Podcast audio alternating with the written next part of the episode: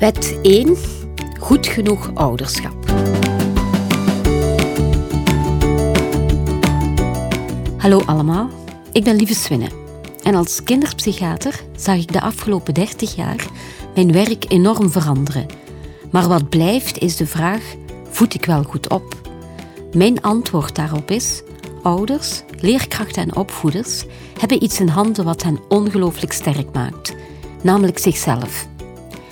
Die eigen mogelijkheden inzetten leidt tot kracht. Bij opvoeden moet je voelen, denken en doen.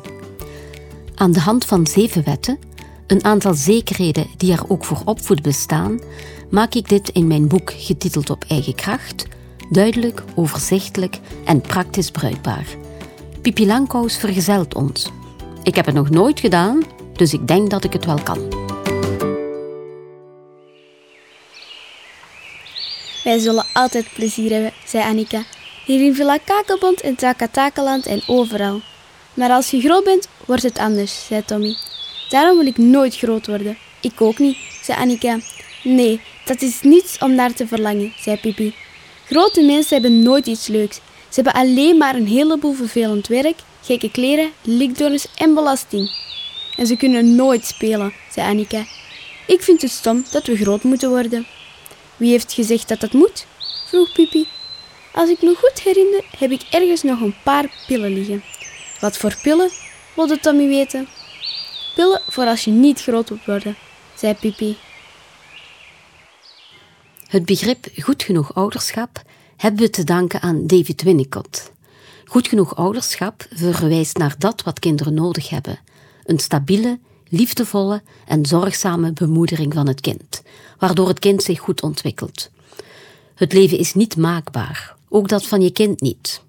Als het een kwestie van willen was, kon ieder kind evenveel, had niemand een probleem, groeiden alle kinderen op tot volwassenen die het allemaal beter hebben dan de ouders zelf. De ultieme droom van veel ouders toch. Begeleiden, stimuleren en ondersteunen liggen wel binnen je mogelijkheden als ouder.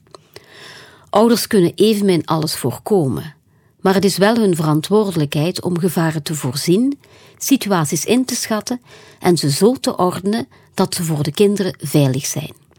Daarbij moeten ze keuzes maken en steeds het belang van het kind voorop stellen. Een mooi voorbeeld daarvan is je houding als ouders na een scheiding. Kan je blijven uitgaan van de noden van je kinderen? Zware kost? Vertaal het even naar dagdagelijkse situaties. Ouders moeten keuzes maken.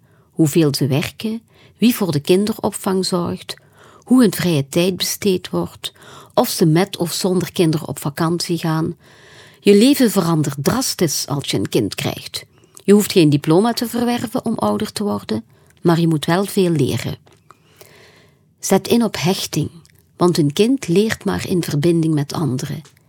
Hechting ontstaat binnen een veilige relatie tussen ouder of verzorger en kind. Veiligheid is erop kunnen rekenen dat er voor je gezorgd wordt, dat je kan eten wanneer je honger hebt, dat je kan spelen als je je alleen voelt, dat je pijn wordt weggenomen. Daar is verbinding voor nodig. Die verbinding versterk je door beschikbaar te zijn, zowel emotioneel als fysiek. Emotionele beschikbaarheid betekent sensitief zijn voor de noden van je kind. Met andere woorden, je kind lezen, meevoelen. Dit meenemen in de interactie met je kind doe je door te mentaliseren, de gevoelens van je kind spiegelen, er woorden aan geven, je eigen gedachten en gevoelens benoemen. Een casus. Jobbe heeft een heel lieve onthaalmoeder, Mimi. Maar zijn favoriet binnen het onthaalgezin is toch wel haar man, Frans. Inmiddels gepensioneerd, hij neemt Jobbe mee naar de kippen en naar de moestuin. Ze zijn vier handen op één buik. Het noodlot slaat toe. Op een dag krijgt Frans een hartaderbreuk. Men vindt hem dood in de tuin. De kindjes zijn binnen. Ze krijgen uiteraard heel wat mee van de paniek, chaos, ontreddering. Jobbes oma belt me. Hoe wordt Jobbe het best opgevangen? Wat kunnen ze verwachten? Ik bevestig dat kinderen, ook al hebben ze zelf nog geen taal, inderdaad gevoelig zijn voor wat rond hen gebeurt. Jobbe zal niet vertellen wat hij voelt, maar er kan een periode ontreddering zijn, wat zich dan vooral gedragsmatig uit. Slechter slapen, sneller schrikken, zich vastklampen. Ik leg mijn vriendin het begrip mentaliseren uit. Gevoelens spiegelen en teruggeven.